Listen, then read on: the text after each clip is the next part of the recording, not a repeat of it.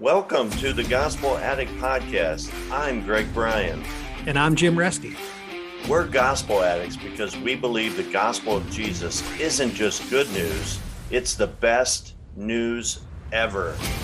We're addicted to the gospel because it doesn't just start us out in the Christian life, it is the Christian life. Join us as we look at the Bible through the lens of the gospel. Thanks so much for listening. You're listening to the Gospel Addict podcast, where we look at the Bible through the lens of the gospel and we interview people whose lives have been changed by the gospel. On today's episode, it's my privilege to interview Marshall Brandon, the subject of a new book titled Someplace to Be a Somebody. The book takes the reader on a journey of God's grace and the transformation of Marshall Brandon from a modern day Saul to an incredible example of the Apostle Paul.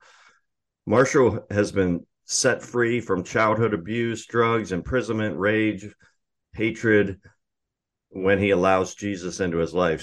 This is just an amazing story. Welcome to the show, Marshall. Hey, so glad to be here, Greg. Thanks for having me today. Oh, you're welcome.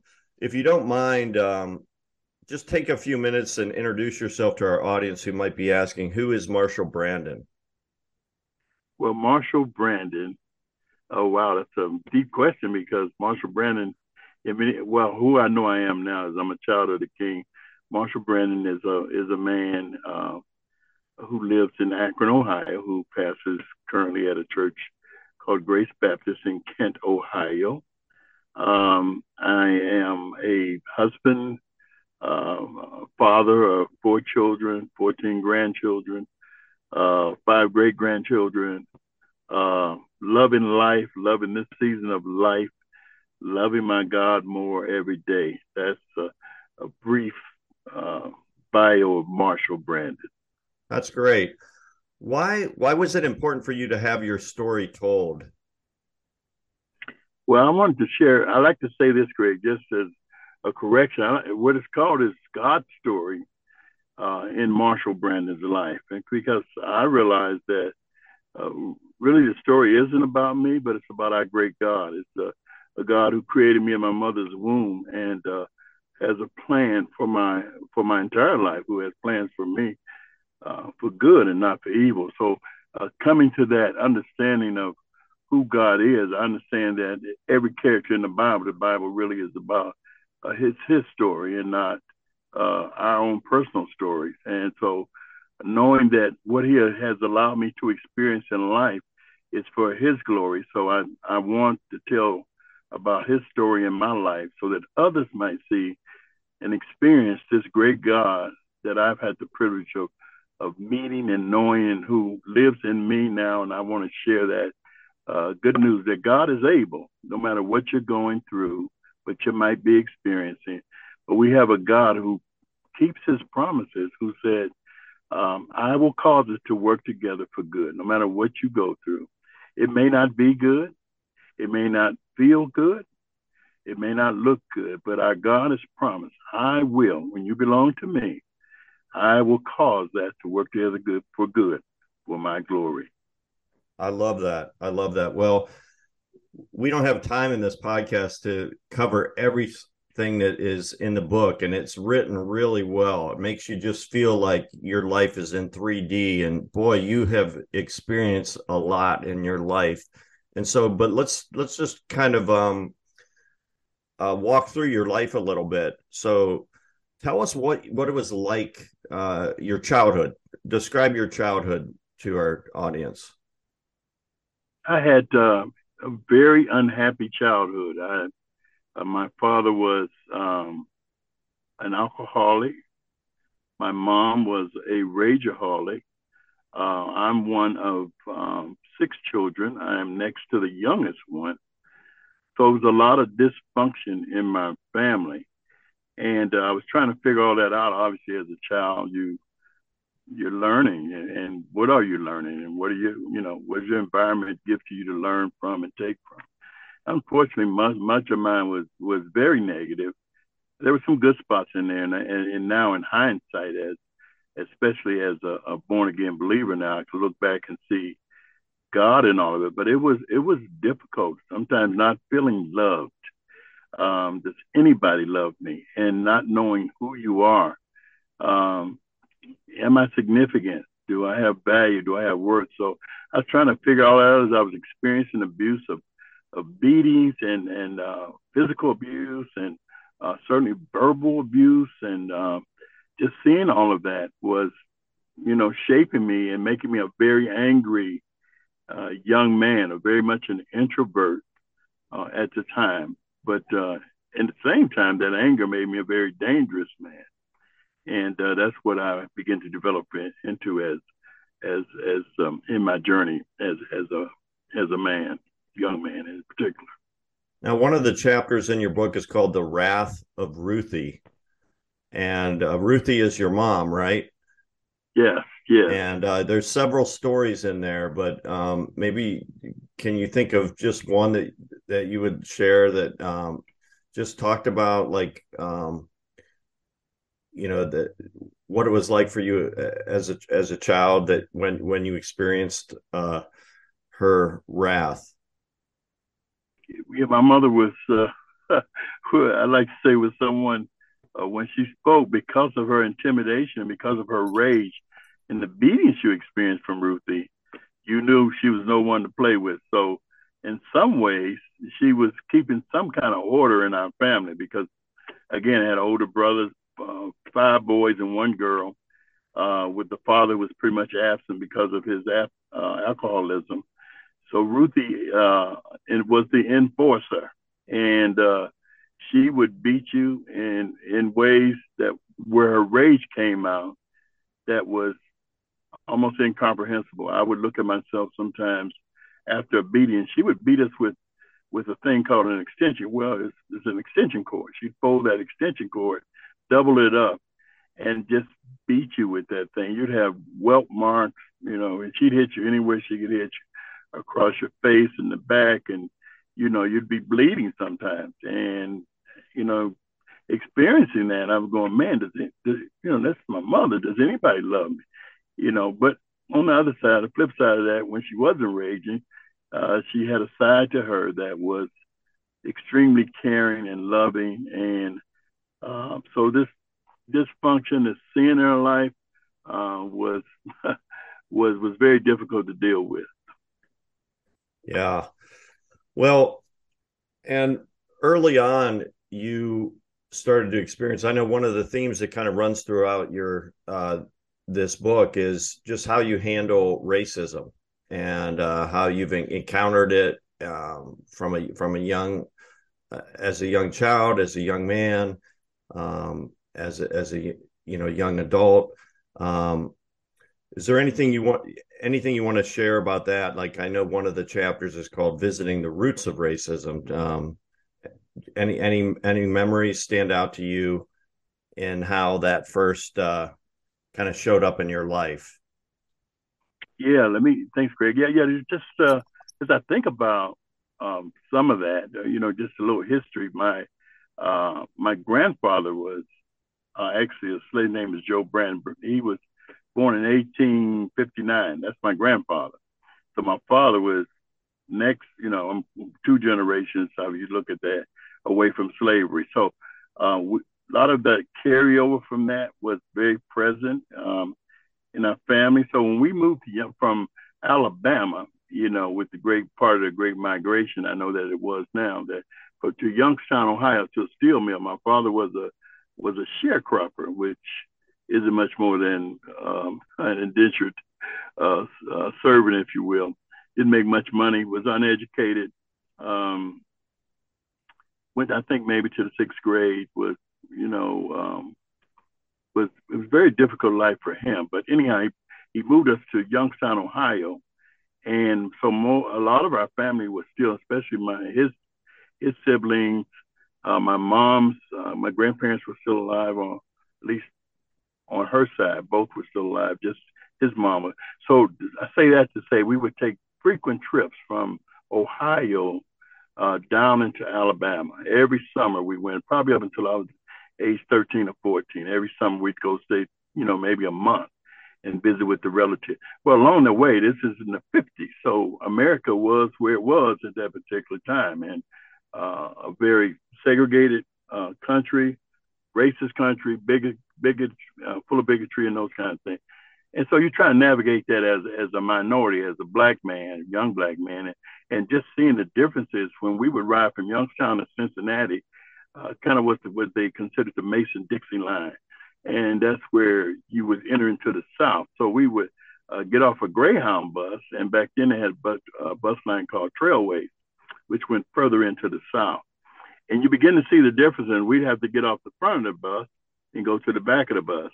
And when they stopped at bus station, the everything was separate, it was segregated. Colored bathrooms, colored water fountains, um, no place to eat. They didn't. We couldn't eat in the bus station, so my mother would have to pack a lunch for us so we could eat. So seeing those kind of things begin to obviously um, give you some perspective on maybe where we were living in at that particular time. Um, and going further in the South, uh, you know, getting instructions from my mom what I could do, uh, what I couldn't say, uh, stores I could go in and couldn't go in, uh, just to protect uh, me from, you know, crossing a line perhaps that uh, could be could be deadly at the, at the at the at the worst. And so we did that, and so I'm seeing this, and I'm seeing the difference, if you will, from the south to the north, where I was starting to go to school and do some of those kind of things, and and the impact of that made me again it furthered my anger, uh, just because as black people, many times in America, just because of our history of slavery, uh, we weren't even considered human. We just wanted somebody to say, "Man, I'm, i have worth." You knew that within yourself, but for somebody to look at you and and and just disregard your significance as a human being was very hard, very difficult. And uh, so you wanted to push back on that and go, you know, I have value. I am somebody, but who am I? You know, and, and that search for significance. Who am I? You know, uh, did we do anything? History was was changed and not written by us. And we were written out of history. And I'm sitting in school at times going, you know, did we do anything? Did black people, by we, I mean, did black people do anything, you know, that matter. You know, only couple I remember when I was going through school was George Washington Carver and Booker T. Washington. That was it. And Columbus discovered America. I mean, it was, we didn't do anything. So we felt, I felt, man, we, we you know, we didn't have very much, much worth to yourself. You know, we didn't do anything. And then things began to change uh, when I was joining the service. At least I began to get a different perspective on on America. It was the 60s then at that time, and things were beginning to change in our country in terms of uh, marching. Uh, Dr. King started in the 50s, but doing these civil rights marches, the civil, civil rights era, and so marching and black people say, "Hey, we are somebody." um, you know, and James Brown singing songs, say it loud, I'm black and I'm proud. Begin to take pride in ourselves. Hey, my hair is good. My kinky hair is is beautiful. It's not. I don't need to. I don't need to be anybody else. I it's who God has made me. So we begin to move into some of those things and getting them a black pride, pride, so to speak. And uh, I can remember um, just my political awareness changing as a result of that, and beginning to read about uh, black people who had accomplished some great things, but were written out of the history books as we knew them. And so all of that was part of the journey of growing into uh, and dealing with uh, racism and bigotry and hatred just because of the color of your skin. And uh, so those are some of the things I, I was dealing with. Yeah. So you so you had a kind of a rough home uh, that you were you were uh, being raised in. Um, I have no doubt that your parents loved you, um, but they just, you know, uh, but sometimes it's in in light of some of the things you just mentioned, the history. Um, you know, there's a reason why people act the way they they do. You know, but tell us more about like what you were like as a teenager, like because uh, I know that um, you know we're building up to the real life changing event that happened in your life, which is when God really got a hold of your life. And um, so, um, but what what was going on as a teenager as you were trying to find that significance? Uh, you know, uh, yeah, to tell us tell us a little bit about that. Yeah, well, very interesting. Yeah, because of all this background, these beatings and bullying by my bigger older brothers and all of that, I had to learn to fight. I had to be learn to be a survivor. How am I going to get through this? You know, how am I? So this anger um, was intrinsic. I had become so angry inside, and it taught me how to fight. And I learned how to fight, Greg. I was I could fight. That's one thing I could do. So in in a blue collar town, a lot of times you got your significance in the streets by how good could you fight. That guy can fight, and uh, so people respected you uh, because of that um, that aspect of your life. So I started fighting and and uh, was very good at fighting and very angry. That's what came out. That helped. That fueled my my uh, my my desire to fight. And when I fought someone, and uh, so as a result of that, I got a lot of street cred. So as a teenager, I began to do that. And and probably by the time I was 13, I was leading. I had a gang. I got involved in a gang and became the leader of that gang, uh, a gang called a New Breed. And um, as a result of that, uh, we you know did a lot of things, fighting and territorial things and all those kind of things. But I knew somewhere, Greg, inside of me, that it was it was more to life than that. I'm going. This got to be. I'm searching for things. Where where do I find it with my fists? Where you know I didn't know my parents were uneducated. Like you said, they didn't know what they didn't know. You know, they knew what they knew. They didn't know any different. So no direction. Hey, finish school. Start. It was no course of action. Take the next step. Maybe you'll go to college. You know, here's hope. There's, you know, if you pursue this track, so to speak, you're you can change your life. I didn't have any of that. I'm going to be doomed to the uh, Youngstown, Ohio, steel mills of Ohio, uh, the repetition. And I, in my heart, I wanted more. I knew somewhere there was more to life than this. And where, where, how do I find that? So as a teenager, again, very angry, uh, going into my adulthood, uh, still maintaining that anger toward others, and in particular toward white folks. Mm. Yeah, I want to, I want to, I want to get to that. Um, you know, uh, you know, you and I know each other, but I, I, I know you on uh, as as a brother in Christ. I didn't know that. I didn't know what you were like before then and it's really hard for me to to imagine what you were like, um, what your life was like, and and that like that anger you talked about, and that that hatred you had at one point towards white people, and um, so I want to I want to talk to that. So uh, then you end up in Vietnam, and it, the book makes it sound like, and correct me if I'm wrong, it sounded like you wanted to go to Vietnam. That's true. Yeah, I was not a drafted.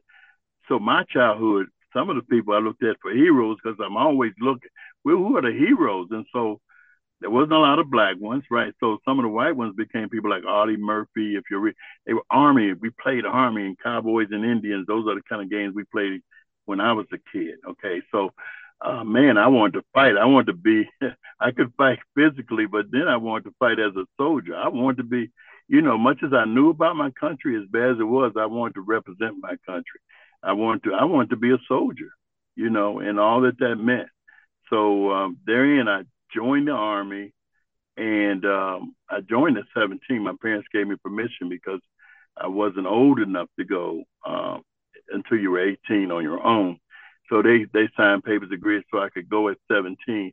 And but as soon as I turned 18, by the time I turned 18, 55 days after I turned 18, um, I got orders to go to Vietnam and um, did the training. The military was good for me. It showed me uh, discipline.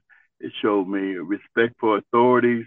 It began to teach me some things that I really enjoyed learning, even though it was hard to learn. I appreciated it. Let me put it that way. It began to give me some direction. And uh, so here I am uh, at 18, um, so young. I thought I was old. When you're 18, sometimes you think you know, you think you know a lot, but you you realize you don't know. After a while, you you know very little. But anyhow, I go to Vietnam, and so this war has a way of opening, maturing you in many ways. Your eyes are open. Uh, I'm stepping into a, the middle of a jungle, 1966. Um, the smells are overwhelming. Bombs are going off around you. It is like what, where, what have I got myself into? there though, doing that tour, Um, I've seen a lot of horrific things. And one of the things that, again, this is the 60s, so things are changing. They're marching and all of that's going on in our country. So at the same time, there some people are hating Vietnam War and protesting against it. So there's a lot of uh, tension going on in our country. And as a result of that, though, I begin to read and, and see uh, propaganda from a propagandist named Hanoi Hannah. She would drop leaflets that would say things like, "Go home, black man. Your war is in America." You know, and uh, so it made you think, like, that's right. There are places I can go home and not go into. Uh, that still segregation was still uh, very prevalent. So that fueled my anger even more. And as a result of that, I got angrier and began to say, you know, I know power is never uh, conceded, so we're going to have to take it. So I began to prepare myself to go to war and to kill some folks when I came back home. Wow. Um, I remember in reading in the book about your experience when you got on that plane, that long plane ride overseas, and how you know everyone's bags are, are piled in the like you know you can see them see them piled up in the plane, and and it was so loud you could hardly talk to the person next to you, and and you were looking around to see if there were any other black people on the plane with you and i i i imagine you were one of the, one of the few is that correct or? That's correct yeah it was it wasn't very many of us. In fact i'm trying to remember now maybe three or four at the time eh, on my particular you know people went over as units but i was uh, you know my unit went over ahead of me so i went over pretty much as an independent and got assigned to a unit once I was there. But yeah, it was uh, we were a minority for sure, and I was one of them. So what happens after you get back from Vietnam? What what what did you do? What, what was your frame of mind? Uh, you kind of mentioned it just right there, but uh, what happened in your life then? I'm preparing for war, so I began to do everything I could. I began to gather weapons, dynamite, grenades, stealing it, hiding it, preparing to go to war.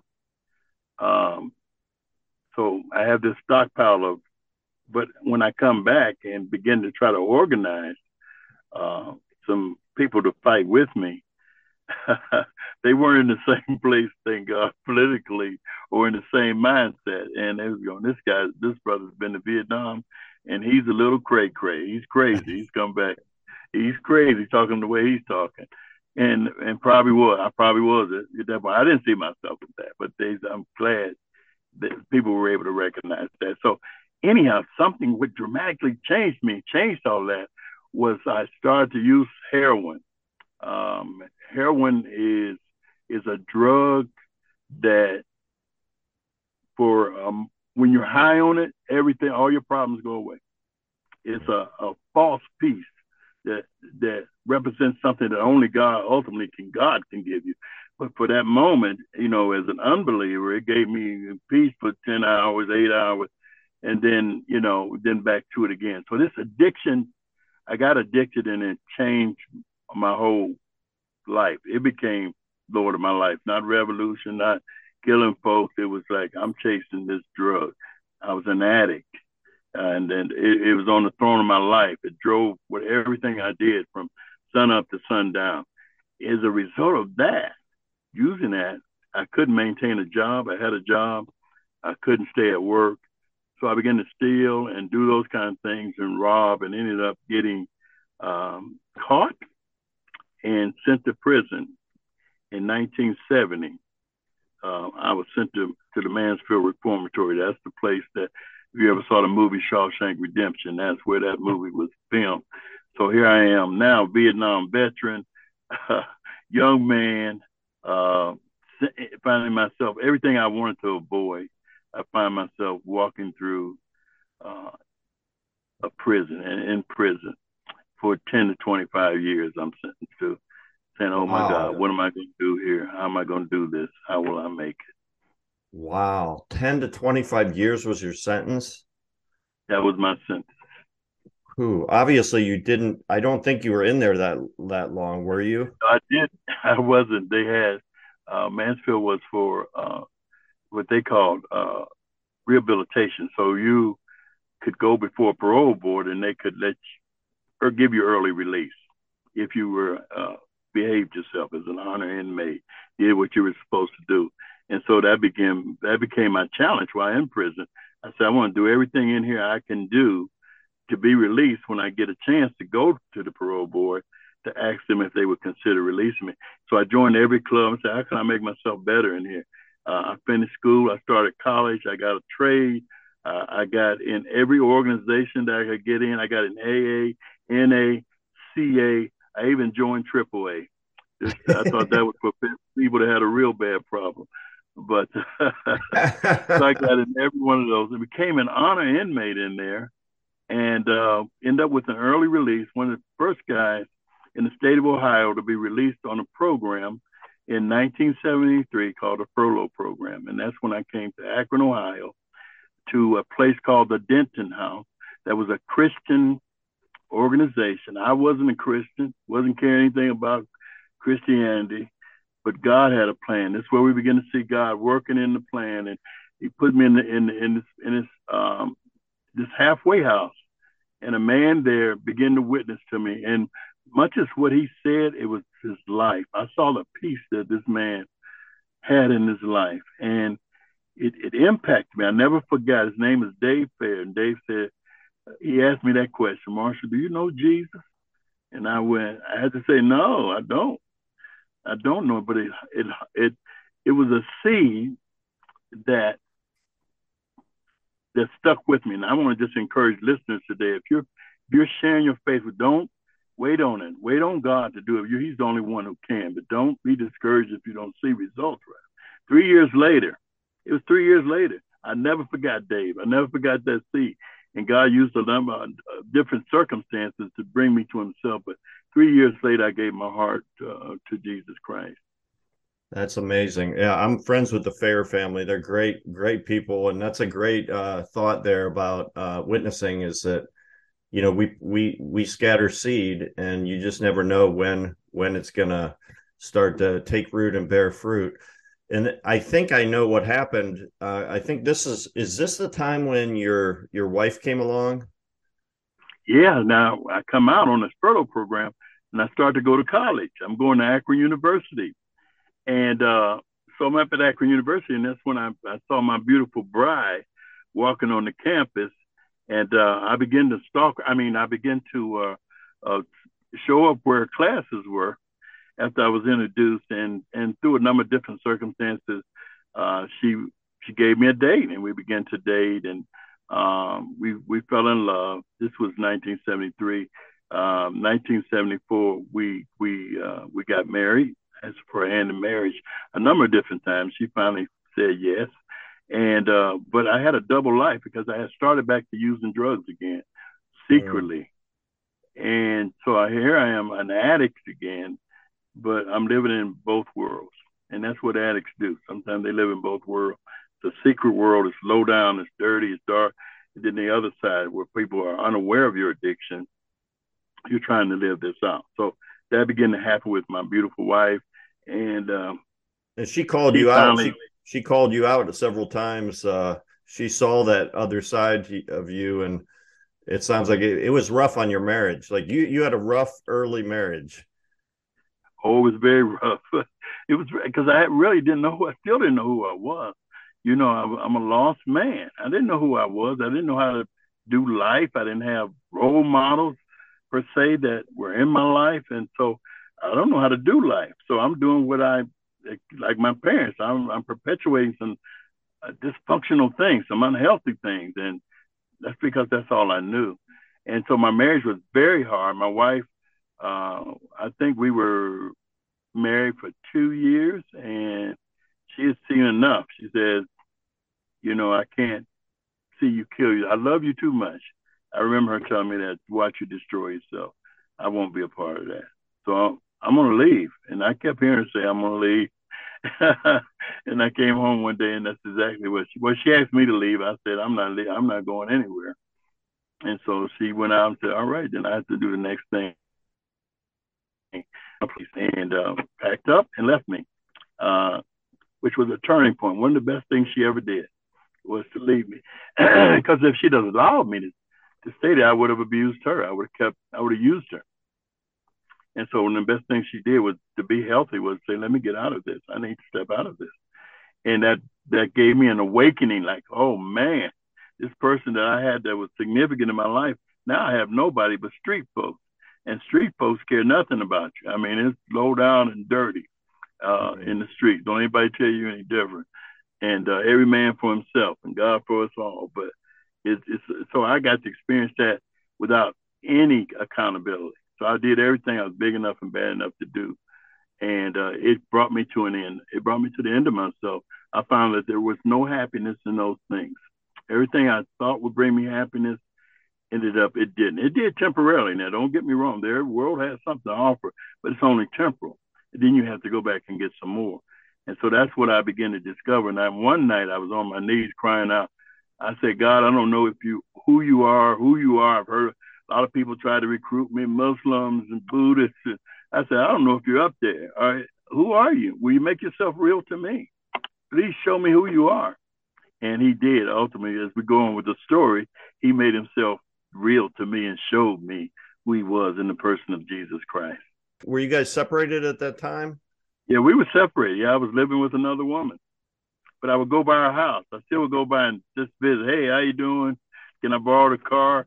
I'm looking for a job. She still was kind to me sometimes, but you know, I was taking the car doing drug runs, and but she didn't know that, and so she was kind. So I go by this one day, and sometimes we she said, "Don't come back by. I'm done with you. Don't stop by my house." I'd go over and wouldn't leave. She'd have to call the police and get me out of there. And so this one day though, I go by, and her whole outlook towards me was different. I saw it. I'm like, "Whoa." She's like, "Come on in, have a seat." And I'm like, "Whoa, what's going on here?" I was, I thought it was hope. Hey, there's some hope, you know. So she said, "Hey, I, I need to tell you something." I said, "Well, um, what's up, baby?" She said, uh, "I got saved." Now, again, if you're not saved, you don't know what saved means. And I went, what the? Uh, but I but I say, okay, good. I'm happy for you. And she said, uh, why don't you come? I want you to go to church with me sometime. Now this is totally different from somebody telling you, get away from me. We're done. I'm going to get a divorce. And I'm like, an invite? You better believe it. I'll be there. Where where we going? You know. So she said, I'll pick you up. So I'd have her pick me up on the corner and uh, this was a whole little process. So sometimes being an addict and lying and all that that you are, I'd show up sometimes, other times I wouldn't. And she was patient with me. She called me. She said, "It's okay. You missed Sunday. How about Wednesday night? Will you go with me Wednesday? I'll pick." So I started going to this little storefront storefront church in Akron, Ohio. I'll never forget the address: 513, 515 West Thornton Street. Little storefront. But when I went in this place, those Christians made a difference. The way they shook my hand, the way they looked at me, the way they welcomed me made me go, oh, because the world, I'm out there, man. Again, it slowed down. Like, what is this? And then I sat down, I began to listen to the messages. And I would like to say it wasn't the first time. It was, oh, you know, over several visits. But as I went, this pastor was preaching the word of God. And I and what I heard out of all that was that I had worth and value, and that there was a God who loved me. Again, I'm looking for this love all the way back. I'm looking for this love. I thought I could get it from my wife. I thought I could find it in law, but I'm hearing about this God who loves me, and that He loves me just the way I am. That I could come to Him as I am. I'm like, I'm hearing the message. I'm thinking, well, I need to clean. I'm liking what I'm hearing, but let me get myself cleaned up first. Maybe I'll move out with this woman. I'll stop using drugs then maybe I'll be worthy of becoming a Christian. I want to be one of them. I was under conviction, but he preached a message one night that said, Behold, today is the day of salvation. Come as you are. Come as you are. I mean, and it spoke to my heart. I mean, I could come just the way I am. You know, I'm not living right. I'm, I got an addiction, but it spoke to my heart. I said, I'm going to go. Uh, the next time, and this little church gave what we called an invitation. They would invite people to come forward to pray and to join the church. Like that was part of their uh, tradition. And so he invited me down, and uh, he invited everybody, but to me, was speaking directly to me. And I said, I'm going tonight. And I remember that in 1977, I believe it was April, of him giving that invitation, saying, Who wants to be saved and who like to join church? Now, it's a long story, all that, and how I played and uh, to get there, but I was mimicking Christians. I was like seeing what they were doing. I'm trying to impress this woman, my wife, go, you know, maybe she, I'll get a chance if she sees me clapping in the right way and amen. And she told me I didn't fool her at all. She, she, she was on to me. So, but anyhow, when I go down front, the pastor says, oh, what do you want to do? You want to join the church? I said, no, sir. I want to be saved. What's it take to be saved? He says, it's so simple. It confounds the wise. Just pray, pray with me. Pray this simple prayer of faith. Ask Jesus into your heart and he will save you. So I prayed, and, and you may know Romans 10 19. I confessed Jesus as Lord, and I invited him into my heart, and uh, and and he, everything changed, Greg. Everything changed. April 19th, my life, I was delivered from my addiction on the spot. On the spot. now I still have work to do. Obviously, I'm still on the wheel. He's still working on me, but the process began. And we know the scripture says, He that began the work in you will perfect that work until the day of salvation. So the, yep. the Holy Spirit comes into my heart, my life, and the process of change begins. Absolutely. In Second Corinthians 5 17, if anyone is in Christ, he's a new creation. The old has passed away, the new has come. So you became this new man in Christ and yeah i agree. It is a process and we're god's still working on us and that's that's why we're gospel addicts. So um, amen. Good news uh, brother. Good news. so uh what you know so obviously things uh worked out with your marriage. Well right away right away yeah right away. It wasn't you know again like you said the marriage was in trouble. So uh, right away i said uh, i know i'm living with a woman who wasn't my wife so I need. I'm pretty much homeless because I'm not working. I mean, I didn't have a job and pretty much living off of this woman who's taking care of me. So I asked my wife. I knew just in my heart. I mean, I hadn't had much Bible teaching, but I knew I shouldn't be where I was. I asked her, "Can I come stay with you till I can get a get a job?" She thought about it for a moment. She said, "All right, till you can you can get a job." I want to tell you that was 40 some years ago and I'm still there. So anyhow, God, I came back. He gave me a job. I didn't have a job. I said, and the elder came, one of the elders said, what can we pray for you about? I said, I man, well, first of all, I need a job. You know, he said, okay, we're going to pray for you to get a job. In two weeks, I had a job.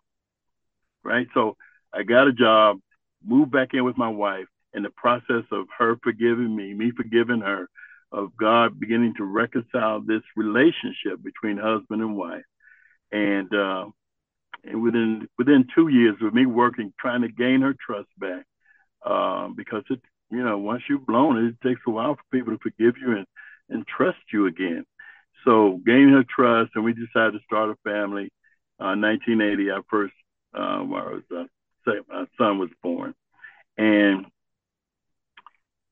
and I didn't know how to be a dad. I said, God, how do I be a dad? I don't know how to do this. And uh, one of the things that was important to me. In many many cultures, I see where fathers kiss their children, kiss their sons. I saw some of that just on TV and movies.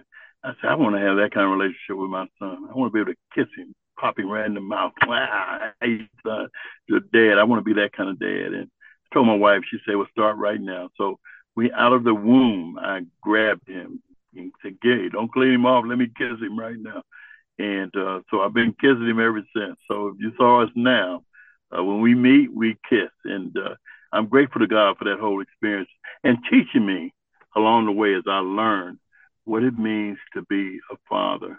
And God showed me that by His example. He said, "You had a, a worldly father who uh, certainly was not a good example, but I'm going to show you what a real father's like." And He's my father now. He's been my father, and He showed me by His grace and mercy what it means to be a father, to be loving, kind, patient, all those things it takes for us uh, to represent Christ in our homes.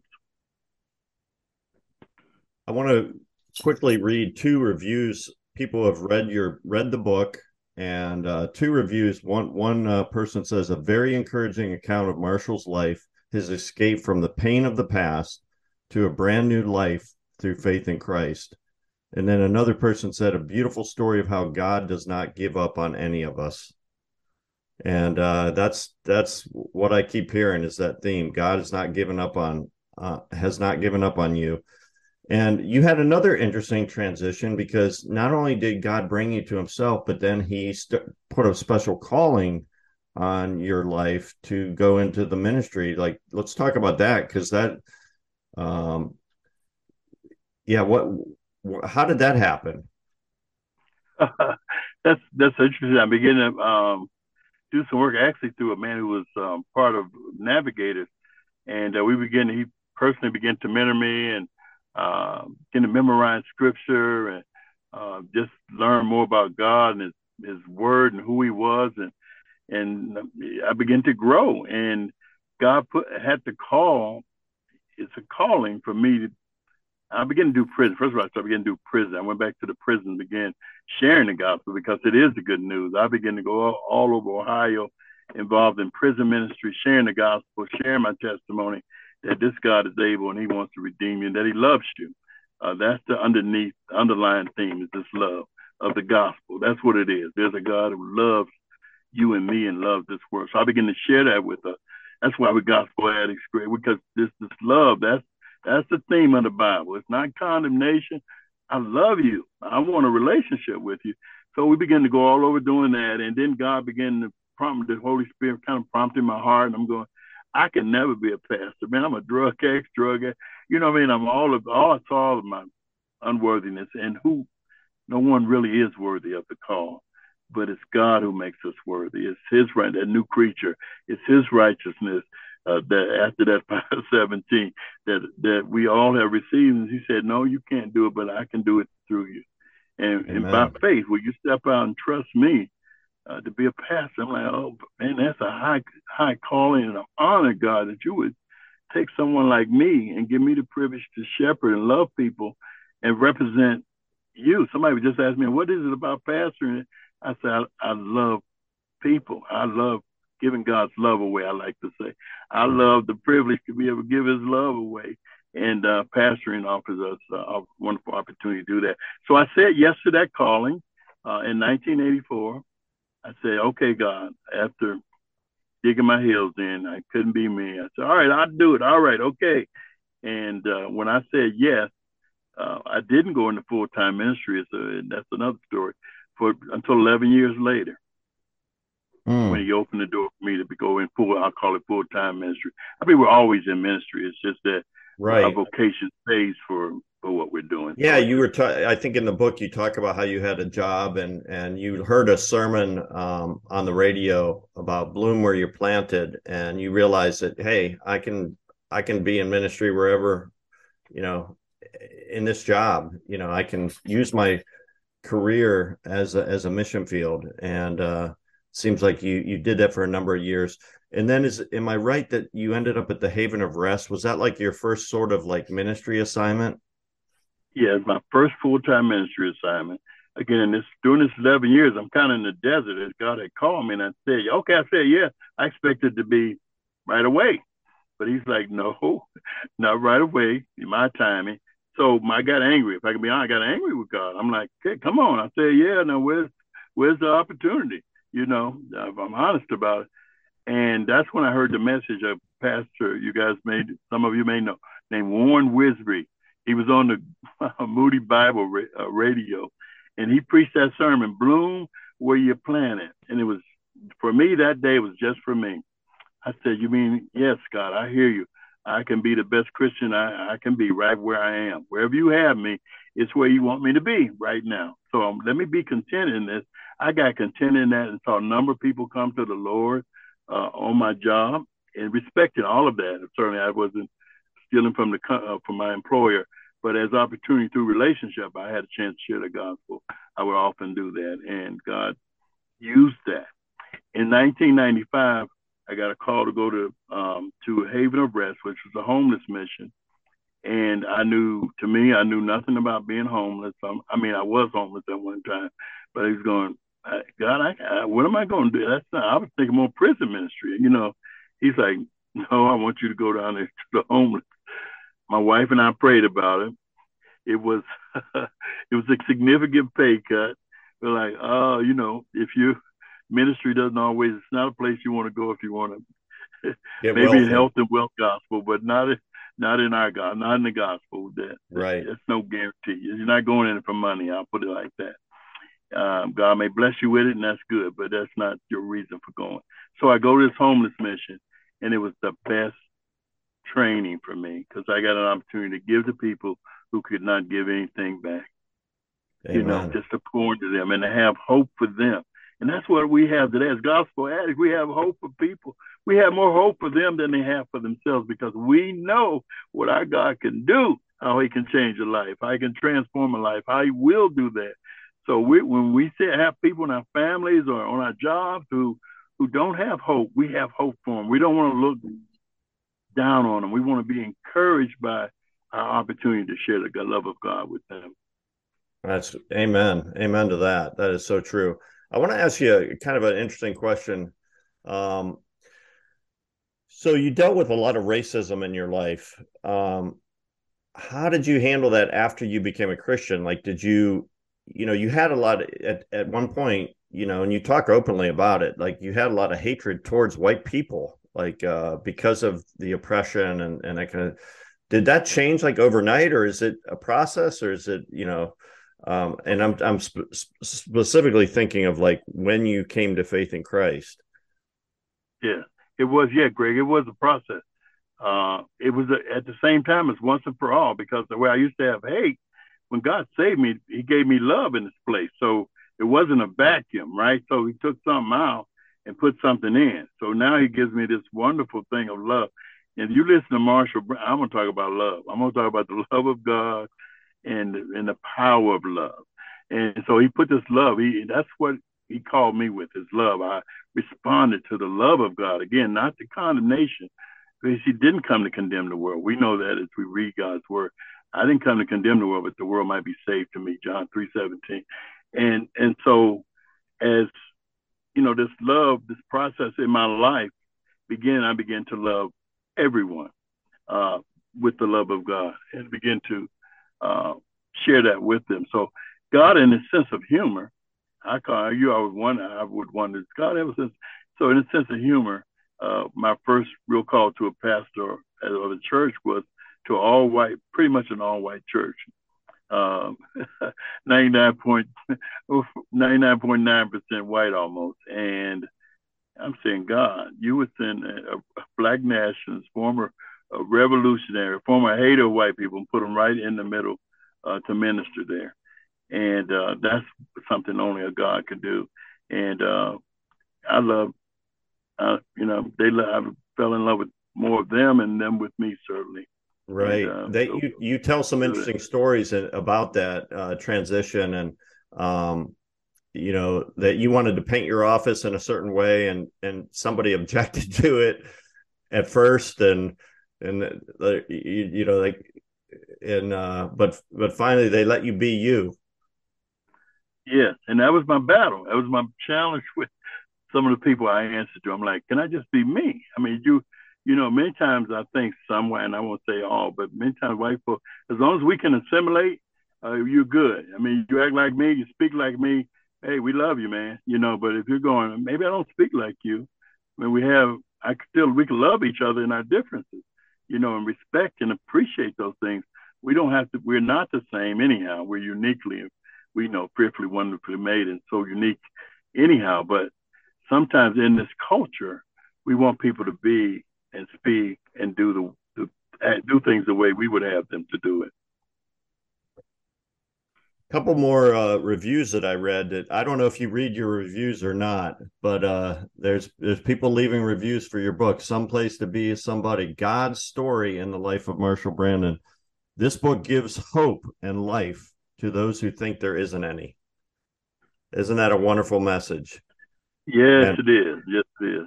And here's another one. I'm so thankful for Marshall's life. I'm astounded by the way Lisa was able to communicate it and then a third one, amazing to the very last page. Now to reread it. So it's a, it's it's it's a powerful thing. We're gonna get, kind of wrap up our interview here in the in the last few uh, uh, minutes we have together. Um, so you went to this all white church and you ministered there, and and uh, and now you've you're you're at another church. And what what gets you excited about being in ministry now? This is the best season of my life. What gets me, you know, as I have matured and and really getting to the point, what excites me is that God says you're not through until I says you say you're through, right? So you can get to a certain age per se, and go, okay, retire, whatever you call it. I'm gonna, I'm kind of done, you know. And God is saying, no, you're not done. It's from the cradle to the grave, and I got work for you to do. And uh, call me out of from what out out of what I was doing to say, here's an opportunity for you to go uh, love some people in Kent, Ohio, and will you say, will you go? And uh, the rest of it's you know I think calls in the ministry is never really easy. It's it's a challenge. It's a step of faith. God always gives us an opportunity to have faith. Will you trust me? Who you trusting? What are you trusting in? You know, as long as we live by faith, you know, we're saved. We know that, and and so um, and without faith, it's impossible to please Him. We know it from Hebrews, but He's telling, asking me to, okay. So I say yes. Pray for my wife about it, and we say, all right, God, we know you have a plan for us, and we want to we want to be in on what you're doing. And I think it was Blackaby that said, find out where God is working and get in on it. You know, not come up with your own plan, your own, hey, God, you get in on what, on my uh, my strategic plan. It's no, no, God, you have a strategic plan, and that's to reach the world. And I want to be in on that wherever you have me and however I, you want me to get in on it. So that's what I'm excited about to see, to have hope for Grace Baptist Church in Kent, Ohio, to see what God is going to do. Uh, it's you know, and you know, you're at that campus at Kent State. It's man, I'm like, man, we God has brought the world to us right here in Kent, Ohio. I mean, the campus is, oh my goodness, and so I'm excited just about those opportunities to speak with these students and um, whoever God would bring, obviously, but just bringing the world to us right there at Grace Baptist. So uh, to see how we can uh, get in on what God is doing in that realm. Yeah, you have some some of my very good friends involved in your congregation there from Nigeria. Wisdom, Hezekiah. Yes. Um, I think I does Light them. go there? Um, yes, some, I met them. Some some wonderful wonderful people from across the uh, the other side of the world who, man, their faith is solid and it's great. What is your what would you say is your greatest joy in ministry? My greatest joy is giving God's love away. Loving God and loving others. I think that's, if I could sum up the Bible, and I would go to Matthew 22, uh, 37 through 39. What is the greatest commandment? to love the Lord your God with all your heart, all your mind, all your soul, all your strength, and then love others as yourself. And then the third thing I'd like to add to that would be Matthew, the Great Commission. Uh, go. All authority in heaven and earth has been given to me. Go therefore and make disciples of all nations, baptizing them in the name of the Father, the Son, and the Holy Spirit, teaching them to observe all that I've commanded you, and I'll be with you always. That's that's the sum of it to me. And so that's what I'm excited about loving God more every day and you know understand his love for me and and letting that fill me and overflow my life to everyone around me. Amen. If anybody that's listening to this podcast uh, would want to reach out to you and get uh, what's the best way for them to get in touch with you? Is it through the grace baptist church? And what's the website or what's your yes grace baptist in kent ohio you can look that up on your website my email address is Pastor Brandon, uh, Pastor Brandon at gracekent.org, graceinkent.org. Pastor Brandon at graceinkent.org. Yes, graceinkent.org, I think is the website. Um, well, thank you so much for giving us your time, Marshall. And um, if you have, I want to encourage people to to Google uh, someplace to be a somebody God's story in the life of Marshall Brandon to get a copy of the book, or you can go on Amazon and find the book. Um, people that have been reading it, um, just give uh, you know, I'll I'll close us. I'll close our time with another review. Um, this book is a must read for those who are feeling hopeless or discouraged. No matter what you have done or where you are in life, God can use you. He wants to use you. This book is a true testament of the powerful, unconditional, redeeming love of God. And that's Hallelujah. that's what you're all about. And, uh, Hallelujah. Yes, amen. I love it. So thank you, thank you, Marshall, for this time, and thanks for uh, putting your story out there for people to to read and find out how they they can have their lives changed, so they can be filled with the love of God. Thank you, Greg, for having me today. Really appreciate it. Thanks for listening to this episode of the Gospel Addict Podcast. Feel free to contact us via email at gospeladdictpodcast at gmail.com. Stay tuned for our next episode and remember, on your worst days, you're never beyond the reach of God's grace, and on your best days, you're never beyond the need of God's grace. See you next time.